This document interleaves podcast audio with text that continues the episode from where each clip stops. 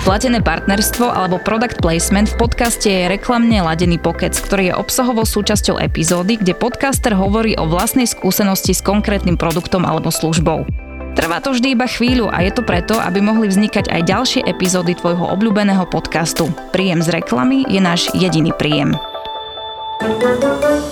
Prosím ťa, ty si mi uh, spomínal minule ten prípad, uh, čo si robil ten osteosarkom, tak strašne ma zaujíma, že či máš nejaké, nejaké info ešte o tomto, jak to dopadlo s tým som? No, zatiaľ sa celkom drží uh-huh. a teda mali sme čisté okraje, tak pevne verím, že teda to tak aj sa bude vyvíjať. Nedokázali sme zatiaľ nájsť žiadne metastázy, keď pri tých osteosarkomoch je to také, že to, že ich ešte nevidíš, neznamená, no, jasne, že tam nie sú, jasne. bohužiaľ. Ale stále v kontexte toho, že sa bavíme o, o nemeckej doge, ktorá má 8 a ťaha na 9 rokov, tak každý mesiac ktorý mu týmto spôsobom radi, získame, je extrémne veľký bonus. Takže drží sa. Preto sa pýtam, pretože mal som podobný prípad e, s tým, že vlastne kolega prijal psa, ktorý akutne začal krývať po nejakom páde. Zameral sa ako na samozrejme celú končetinu, na koleno a zdal sa mu veľmi bolestivý ten pes v oblasti bedra. E, vyžla to bola, uh-huh. ak sa nemýlim, tak 7 ročná. A na rengene sa ti ukázalo na podľa mňa dosť atypickom mieste e, lézia tesne pri bedrovom klbe uh-huh. na stehnej kosti, čiže uh-huh. hore, teda dorzálne na tej kosti a, a teda sarkom, hej? Takže objednal sa na chirurgiu, na amputáciu, tam veľa možností nemáš. Zatiaľ bol teda hrudník čistý, takže keď sa mi ten pes dostal na stôl, tak ona tú nohu už vôbec nepoužívala. Ona proste už chodila po troch. Majiteľka bola s tým oboznámená, všetko sme vysvetlili, teda že áno, ona sama videla, že ten pes po troch to zvláda v pohodičke, takže s tou amputáciou súhlasila. No a sa mi stala taká vec, že na tom rengene to vyzeralo byť ako, ako tá kosť, no nepoviem, že intaktná, lebo tam bol samozrejme, bola tam lézia, ale pri tej samotnej operácii, keď som s tou nohou manipuloval, kýval, tak sa ti normálne v tom osteosarkome zlomila tá noha. Takže to vybratie bolo také teda trošku komplikovanejšie a potom mám to aj nafotené, akože ten sarkom, čo dokáže s tou nohou porobiť, keď to vidíš naživo, vieš, keď tú nohu dáš preč, tak to je akože, ten pes musel trpieť neuveriteľným spôsobom. Ano. Až ten pád, predpokladám, že už vtedy tam došlo k nejakému poškodeniu a na tom rengene nebola vidno tá fraktúra. Takže teraz sa má dobre, hojí sa, je to necelých, myslím, nejakých 5 dní, 5 dní po operácii, takže ešte to krátko nejako hodnotiť, ale to do okolností tiež podobný prípad a to už som dlho nemal s celkom.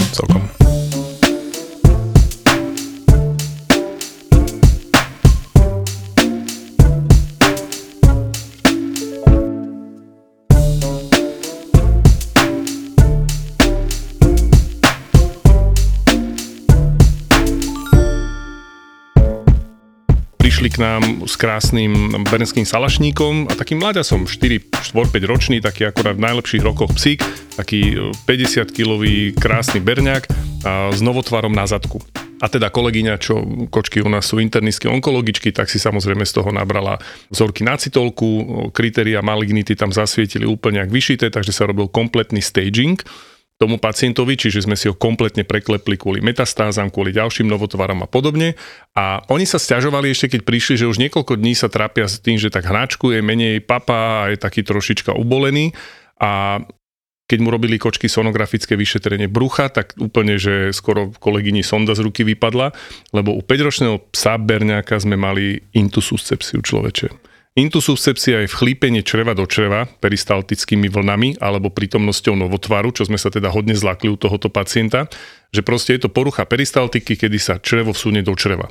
Takže Čiže skoro výlučne u mladých zvierat. Áno, to je na 99% presne, že tie mladé zvieratá tú peristaltiku majú takú veľmi akčnú, takú veľmi intenzívnu, hej, ale u dospelého zvieratia je to veľmi neobvyklé a práve vtedy tam býva takýto problém, že je tam novotvar, ktorý spôsobí poruchu tej peristaltiky a tak.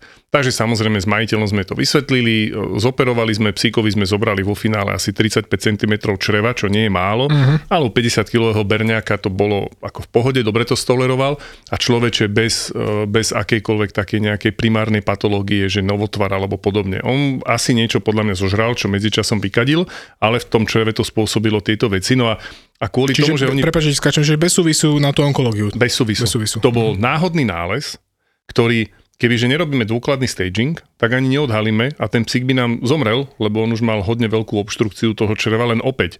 Človek s takýmto nálezom ak by mal, čo u, u ľudí sa asi stáva tiež veľmi zriedkavo, tak to sa volá mizerere. Ja ano, si myslím, ano. že on musel byť bolestivý ako Škrabe steny, no. A on nič. On ako menej papal a bol taký smutnejší. A takou úplnou náhodou sme objavili nález, ktorým sme mu zachránili život. Už medzičasom teda má za sebou rekonvalescenciu, medzičasom sme už odstránili aj ten novotvar na tom konečníku, teda oni to boli, bol to nádor na paranálnej žlaze, takže sme odstránili obidve paranálne žlazy. Máme čisté okraje, čo ako onkologický chirurg, to je pre mňa to najdôležitejšie. Čo tam tí onkológovia majú, aký nález, to už je ich problém, s tým sa oni musia vysporiadať. Pre mňa sú okraje dôležité, to najdôležitejšie a mali ich teda čisté, takže super super. Dokonca keď sme mu robili tú intususcepciu, tak sme mu zobrali aj lumbárne lymfatické uzliny, to sú tie, čo sa nachádzajú pod bedrovou chrbticou, čo vlastne filtrujú tie paranálne žlazy, tam neboli žiadne uh, známky metastatického procesu, takže super, ale čo je cool, majiteľia sú cudzinci, sú z juhovýchodnej Ázie, a sú takí drobnejší ľudia. A keď tá kočka príde, ktorá je podľa mňa ľahšia ako ten pes a príde s tým berňakom a berňak sa volá Lambo a hovorím, že čo znamená Lambo teda, alebo celkom pekne komunikujeme v angličtine a hovorím, a čo znamená Lambo v čínštine, že nič. A hovorím, prečo sa volá Lambo? No, lebo máme doma aj druhého psíka, ktorý sa volá Gini, takže máme Lamborghini. Kamoško, to bolo cool. Celá klinika sme sa pobavili, kočka smiech od ducha guchu, že proste áno, že takto to, takže majú dvoch psíkov, Lambo a Gini a Lamborghini. Takže úplne super. No a Lambo by sme týmto spôsobom viac menej náhodne kvôli takému novotvaru, ktorý by si ani oni nevšimli, lebo je to chlpatý pes a nebol naozaj veľký, ale mu praskol a zakrvácal a našli stopy krvi na zemi. Takže takouto cestou sa k nám dostali. Takže tí onkologickí pacienti sú troška iní u nás, medzi tými zvieratami, ako sú ľudskí onkologickí pacienti a, a proste prináša to také špecifika. Úplne si mi pripomenul slovenskú verziu týchto mien, pretože kolega hovorí, že mal známeho takého trošičku myšlienkára a mal psa Lakyho, čo dosť časté meno, povedzme si úprimne. Áno. No ale zaobstaral si druhého psa. Že koho nazval? Nie. Farby. Farby Lucky. Chodil po vonku, Nie. že proste ťahal na seba ne, Nie. ľudí na dedine, že farby, laky, poďme domov, takže niečo podobné. A ľudia sú vynaliezavia na Slovensku. V mojich tínežerských časoch sme mali typka na sídlisku v Petržalke, ktorý si do Škodovky 120 namontoval zvonček z električky a premával sa s tým po Petržalke medzi panelákmi po sídlisku a cinkal s tým. Takže to je niečo podobné, no, že všetci sa otočia. No, no, všetci sa otočia. Všetky oči na mne. Prosím ťa, ty ako ortoped máš určite skúsenosti s tým, že, že potrebuješ nejakým spôsobom podporiť ten pohybový aparát. To znamená, že vieme, že sú rôzne doplnky a tak ďalej, ale určite robíš častejšie to, čo my robíme, to znamená, že intraartikulárne asi tiež aplikuješ nejaké lieky, že? Do toho kolbu. Áno, tie kolby, ktoré sú dosiahnutelné, povedzme to tak, lebo nie všetky sú, a u ktorých to dáva zmysel, to sú predovšetkým lakťové klby a kolenné klby, ktoré keď už sú opotrebované, vieme, že ani kolena, ani lakte u psom vymieňať nevieme. Lakte myslím ani u ľudí sa nedajú, kolena sa u ľudí robia ako na bežiacom páse u psíkov, zatiaľ nemáme relevantný produkt na trhu.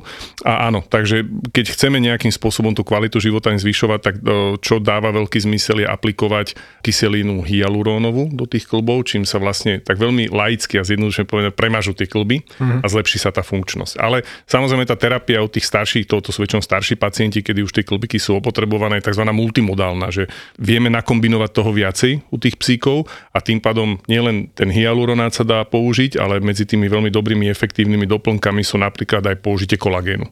A ten sám o sebe veľa nespraví. To si povedzme na rovinu, že ono to nie je ako zázračný liek, že voda z Lourdes a podobne, ale v tom mixe, ktorý tomu psíkovi vieme vyskladať, aby sme tú kvalitu života zvýšili, tak určite hrá dôležitú úlohu aplikovať ten kolagén, pretože zvyšuje a zlepšuje funkčnosť toho väzivového aparátu, toho klbu. Lebo oni tým, tak ako starým ľuďom, aj starým psom, ja už to občas pociťujem, tú stuhnutosť klbov. A tam ten kolagén je strašne benefitný. Nehovoriac o tom, že ten kolagén má ďalšie benefity, ktoré zase naozaj môžu overiť alebo teda pomôcť tým zvieratkám mať napríklad zdravšiu, lesklejšiu srst.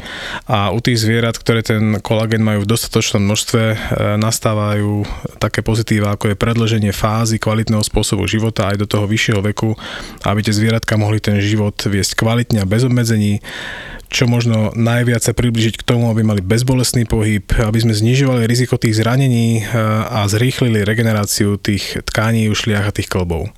S nadsázkou by sme mohli povedať, že účinky tohoto kolagénu boli otestované na ľuďoch, aby mohli slúžiť našim pacientom zvieratkám. Presne tak, to je jedna z vecí, ktoré keď nasadzujem takýto preparát pacientom, tak s kolegyňou, čo sa venuje dermatológii, sa tak vždycky tak zasmieme, že keď muž to nepomôže na tej kolby, bude mať aspoň peknú lesklú srst. Jednoducho pridajte Inkapet kolagén do obľúbeného krmiva vašich zvieratiek a sledujte, ako vaše zvieratko pri dlhodobom užívaní začne prosperovať. Všetky potrebné informácie o Inkapet kolagéne nájdete na stránke inkakolagen.sk. Všetci máme klientov, ktorí sú lekári. Nie? Však aj, aj ľudskí doktori chovajú psov, mačky, králikov a podobne a tie stretnutia v ambulancii bývajú často veľmi zaujímavé. Uh-huh. Za mňa som veľmi rád, keď sa odkopú hneď na začiatok. Bo nie je nič horšie, ako keď e, si ťa niekto takýto vychutná, čo sa mi už párkrát stalo. Áno, áno, že proste, keď prídu so zvieratkom a zakladajú si kartu, nepriznajú sa, že majú predmenom mudr. A ty si ich teraz posadíš a hlavne keď prídu kvôli, vieš, keď dojdu na očkovanie, tak to ani nemáš ako zistiť. Ale keď ti prídu na nejaký taký komplexnejší problém. Ja mám takú rozprávku nachystanú, keď vysvetľujem ľuďom, ako dochádza k tomu, že psík si poškodí napríklad predný skrižený väz v kolene. A rozprávam to tým ľuďom tak, aby pochopili, čo je ten problém, prečo vznikol, ako ho budeme riešiť a prečo ho tak budeme riešiť. A vieš, prečo to hovoríš? Lebo samozrejme človeku bežnému lajkovi to musíš podať úplne inou, inou formou. Aj kúzelné, keď to ty začneš rozprávať a ten klin sa tak na teba usmieva a teraz ty tak dumka, že usmieva sa lebo to bude zase nejaký taký, čo sa nepriznal a potom to z nich vypadne. Lebo oni sa vždycky prezradia niečím. Lebo, lebo to si ani neuvedomuje, ak, ak už sme zvyknutí používať niektoré termíny, čo bežný laik nepoužije. Presne, presne. Takže to sa mi už párkrát stalo, že sa niečo spýtal, hovorím, vy ste lekár, že? Alebo pani doktorka. A že áno, áno, áno, áno, hovorím, to ste nemohli povedať. A vy to tak pekne rozprávate, hovorím, tak ďakujem. Akože, lebo s lekárom si to povieš dvoma vetami. Je toto, urobíme ano, toto, ano. lebo toto. Takže to sú také tie, to sú také tie milé storky. Mal som raz jedných, jeden manželský pár, doktorský. Oh. Po, ty to povedali, hej? Ty to hneď akože na mňa vychrstli, že teda sú neurologovia, ak sa nemýlim.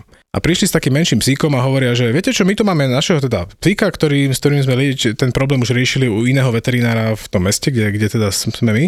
A my si myslíme, že to je niečo iné.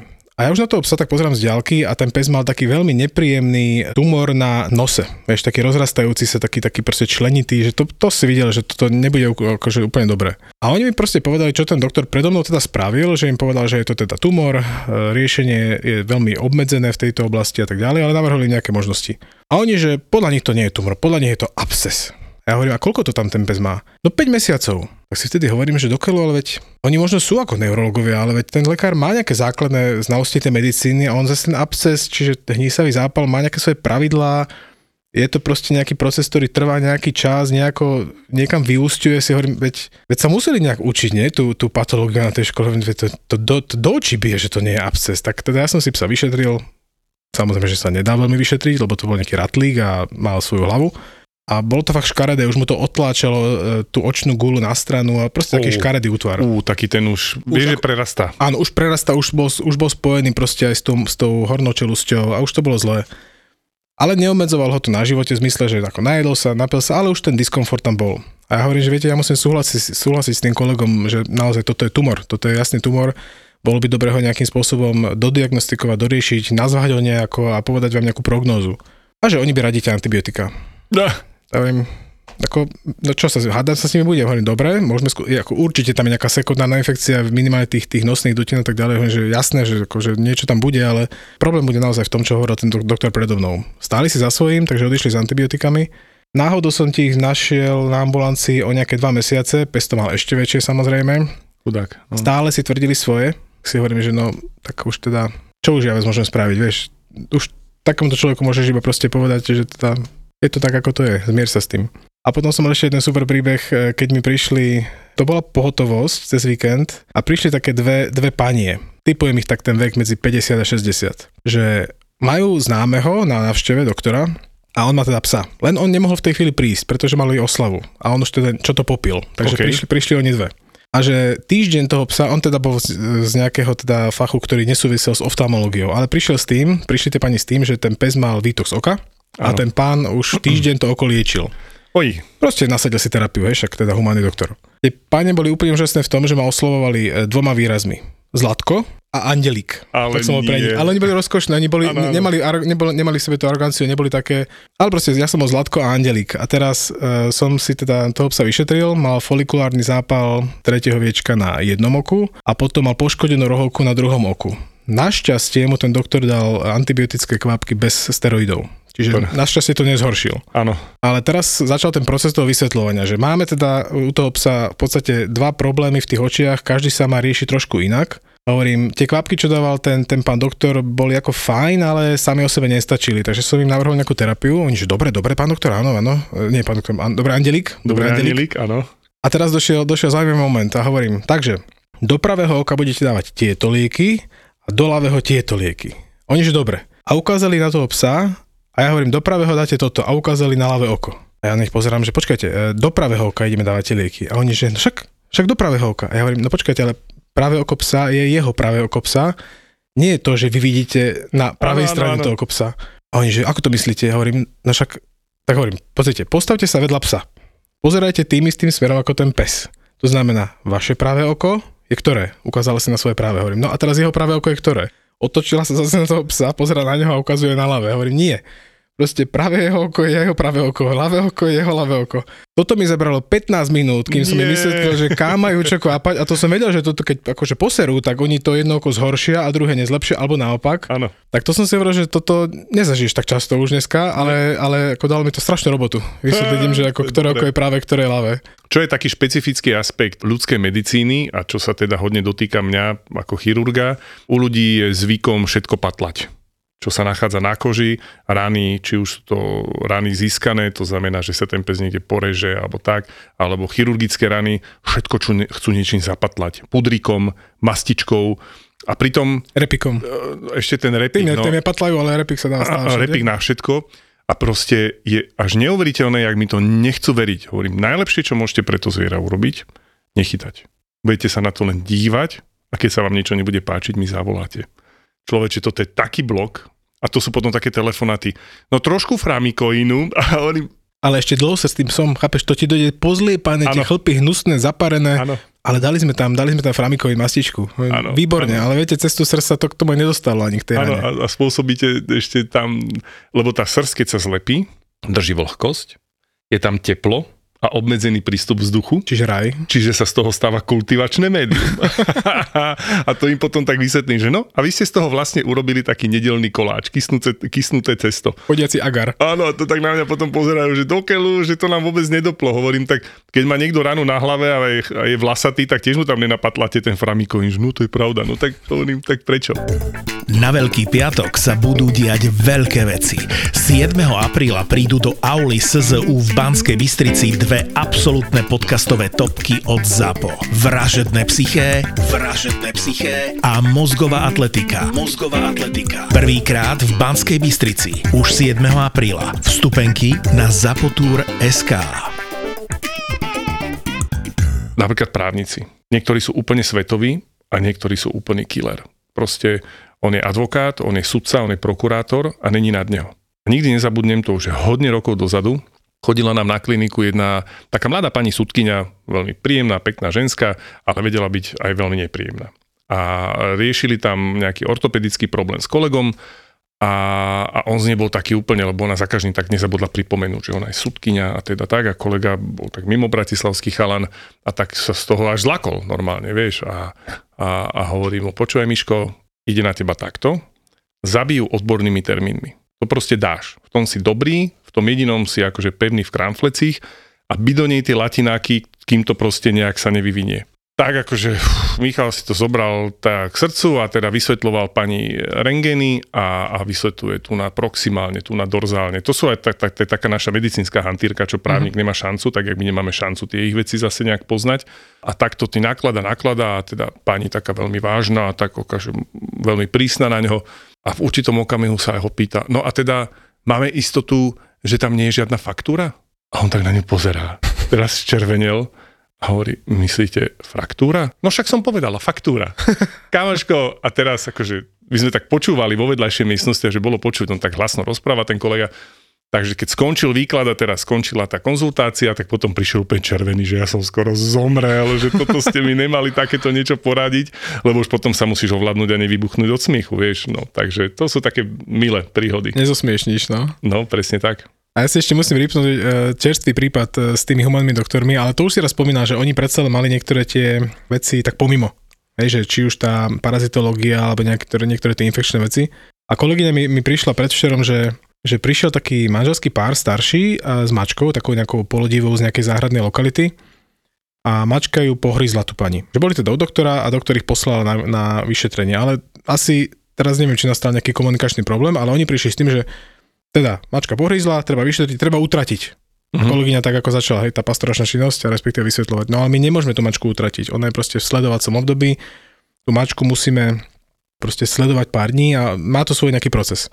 Nie, doktor povedal, treba utratiť. A ona zase, nie, nemôžeme tú mačku utratiť, teraz ju musíte sledovať. A kde ju teraz máme dať? A ona hovorí, no to ja ako neviem v tejto chvíli povedať, ale jednoducho nemôžete ju teraz proste, nemôžeme ju utratiť, musíme ju proste sledovať, musíte prísť ten prvý deň, teda dneska piatý deň.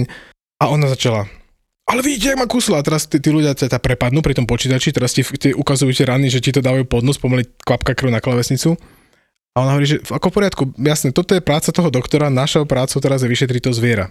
A teraz začnú tie, tie vyhrážačky, čo ja osobne, vo mne sa štartuje vtedy strašný adrenalín.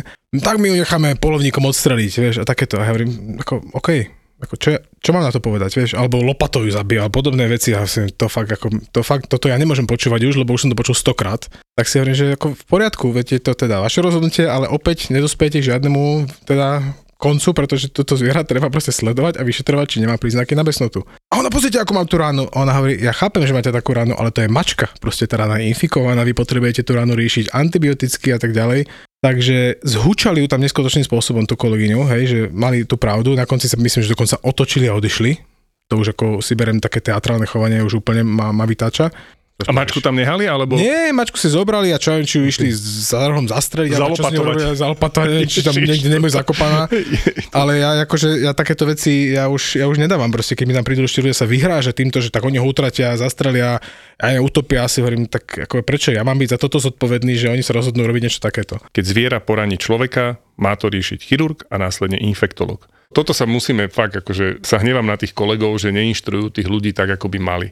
A to je len preto, že buďme radi, že to tak je, ale že konkrétne napríklad besnotu nemáme už dlhé roky. Však sme krajina besnoty no, prostá, sem tam hore, kežmarský okres, vedeli by kolegovia rozprávať, keď im tam z Polska, z Polska zabehne lištička kmotrička a nejakí psi ju tam dajú na dvore a potom a tak ďalej, ale to samozrejme nemení na štatus našej krajiny ako také našťastie, ale zoberme si, že že besnota je hrozné ochorenie, ktoré je neliečiteľné. Ano, Od určitej, určitého štádia je neliečiteľné a besnota je práve to ochorenie, vďaka ktorému vznikli všetky tie horory a legendy a rozprávky o zombikoch.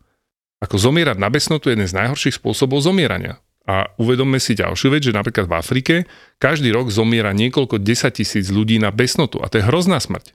To je hrozná, hrozná, hrozná bolestivá smrť, keď človek stratí svoju dôstojnosť a mení sa na monštrum a zomrie v obrovských bolestiach.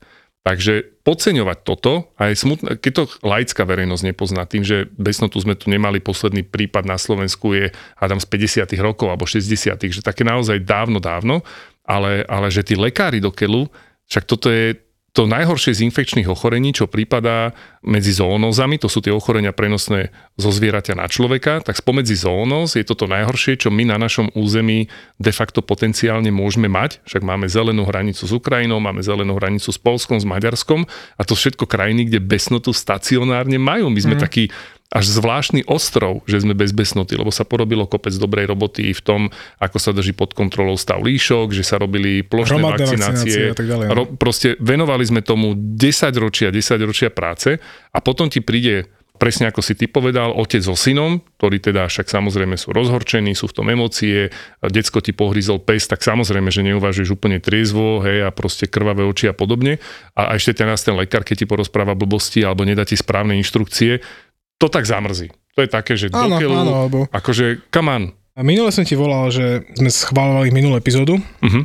a e, vravel si mi, že si bol teda v lietadle v tej chvíli, keď si to počúval a že teda napriek tomu, že sme boli prítomní pri nahrávaní, tak nás napriek tomu pobavilo, keďže to bolo dobre urobená epizóda. Tak e, odkiaľ si letel?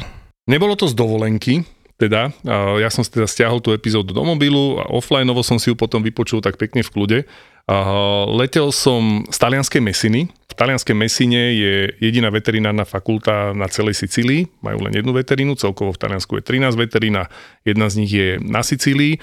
A teda mám strašne veľa voľného času, ako každý správny veterinár, takže venujem sa aj takej činnosti, že to, že ty ako veterinár, ktorý si študoval v Brne alebo ja v Košiciach, tak máš licenciu, tak sa môžeš zbaliť a ísť zajtra robiť do Nemecka, do Polska, do Maďarska, do Rakúska, kdekoľvek, je voľný pohyb pracovnej sily, lebo máme uznanie vzdelanie. Ale že to vzdelanie máme uznané len vďaka tomu, že je na to taká špeciálna direktíva Európskej únie, je na to smernica a na základe tej smernice uh, musia byť všetky vysoké veterinárne školy, fakulty, univerzity a tak ďalej každých 7 rokov evaluované. To znamená, každých 7 rokov musia tie univerzity deklarovať, že to štúdium, ktoré poskytujú tým svojim študentom, tak splňa nejaké kritéria. A tieto kritéria sa pravidelne updateujú, tak ako sa vyvíja aj tá medicína.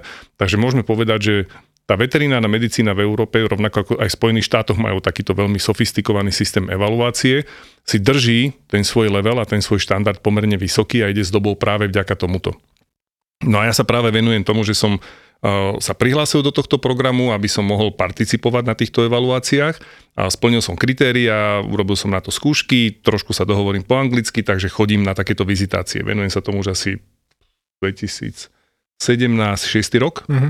Mám A za pra- sebou... Prakticky teda, čo, čo, čo to obnáša? Obnáša to to, že raz alebo dvakrát do roka vycestujem na týždeň na konkrétnu fakultu, ako som bol teraz v Mesine a v priebehu toho týždňa máme taký veľmi nabuchaný program, sme 7 členy tým, je tam 5, je to, sú tam 4 akademici, jeden praktik, to som ja, jeden študentský zástupca, väčšinou IUSA, tá medzinárodná organizácia študentov veteriny a plus je tam koordinátor, čo je 4 a 5 emeritní profesori vo veterinárnej medicíne ktorí pracujú priamo pre tú agentúru, ktorá toto všetko spracováva a oni teda už sú penzionovaní a robia tieto vizitácie ako koordinátori. Hej?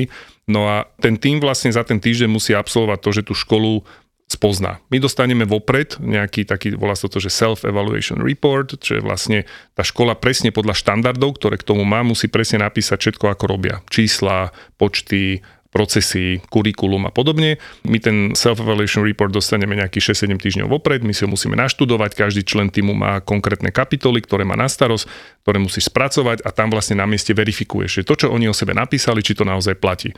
Prejdeš celú školu, máš tam dohodnuté stretnutia s personálom, so študentami, s pomocným personálom a podobne a urobíš z toho nejaké defile, či naozaj splňajú alebo nesplňajú. Je to pomerne prísne, musím povedať. A ten tým, ktorý ste tam išli, vy ste boli všetci zo Slovenska, alebo tu ste Nie. pozbieraní z rôznych Je vždy medzinárodný medzinárodný ten tým, je vždy mm-hmm. veľmi medzinárodný, vyskladaný vlastne participujú na tom ľudia z celej Európy a nepamätám si, že by sa stalo, že sú tam dvaja ľudia z jednej krajiny. Hej, to znamená, len pre zaujímavosť, teraz sme mali koordinátora z Dánska, chairperson bol z Las Palmas, Španiel, z Kanárov a členov týmu sme mali Chorvátsko, Rumunsko, ja som bol, študentka bola Polka a jedného chalaniska sme mali z Fínska, ešte jedného kolegu. Takže takýto naozaj medzinárodný mm-hmm. tým. No a my vlastne to celé spíšeme a dáme dohromady a potom v piatok, keď odchádzame z toho miesta konania, tak e, vlastne urobíme takú krátku prezentáciu, kde, kde prezentujeme tie svoje výsledky, ktoré sú také akože predbežné, lebo finálny rezult potom dáva také akože takéto komity, ktoré stojí nad nami, ktoré si prejde ten náš report a urobia ten záver. No ale pri, tom, pri tej prezentácii, toto bola moja šiesta alebo siedma vizitácia, tak e, pri tej prezentácii som ešte nezažil tak toľko emócií ako od tých kolegov na Sicílii, kde keď sme im prezentovali, že sme nedefinovali žiadnu zásadnú chybu a teda evaluáciu s najväčšou pravdepodobnosťou na ďalších 7 rokov dostanú, oni plakali. To v tej aule normálne vybuchlo, ako keby sme tam robili nejakú imatrikuláciu a proste bolo to strašne také pekné, emotívne, veľmi príjemné. Tak ten ľudia. národ je taký, taký. Áno, taký... sú a, ty, a na tej Sicílii to je také ešte je. extra. Ako všade sa zažiješ nejaké emócie a sú to potom zážitky. Ja som mal tú česť, že som bol v, v evaluačnom týme v Lyone a Lyon je najstaršia veterína na svete. To je prvá veterína, ktorá vznikla, nejakých 270 rokov už existuje. A, a keď pani knihovnička v bielých rukavičkách kvôli nám vyťahla z archívu, ktorý je fakt dobre strážený archív, 250 rokov staré učebnice anatómie, ktoré boli rukou kreslené, to bol, každá jedna kniha bola originál tak kamaráde, no až teraz mám zimomriavky, keď si to spomeniem, lebo to bola jednak nádhera a tá, tá patina toho. Mm-hmm. Proste toto oni tam majú archivované. No a je to potom pre mňa strašne veľká skúsenosť eh, vidieť, ako sa na tých školách jednotlivých po celej Európe vyrovnávajú s tými požiadavkami, ktoré máme na absolventov a, a tak. No. zohnať v Pamíre zvárača na nerez je akože no way, hej, že to ne, nemá šancu nájsť. Typujem, že nechceš, aby sa ti auto pokazilo práve v Tadžikistane na streche sveta. A asi úplne nechceš ísť ani na kontrolu ku ginekológovi práve v Kazachstane. Tam bola tak strašná kosa, že keď som išla k tomu doktorovi na ten ultrazvuk, do minúty som mala úplne omrznuté myhalnice. Ale možno zmeníš názor, keď si vypočuješ nový podcast v produkcii ZAPO. To nechceš, že? Aby ti odletelo koleso počas jazdy. Keby som si mohla vybrať, tak nie, nechcem to. Sedela som tam tehotná, takže nie, nechcela som takú vec. Objav ďalší originál od ZAPO. Podcast Road Trip. Road Trip.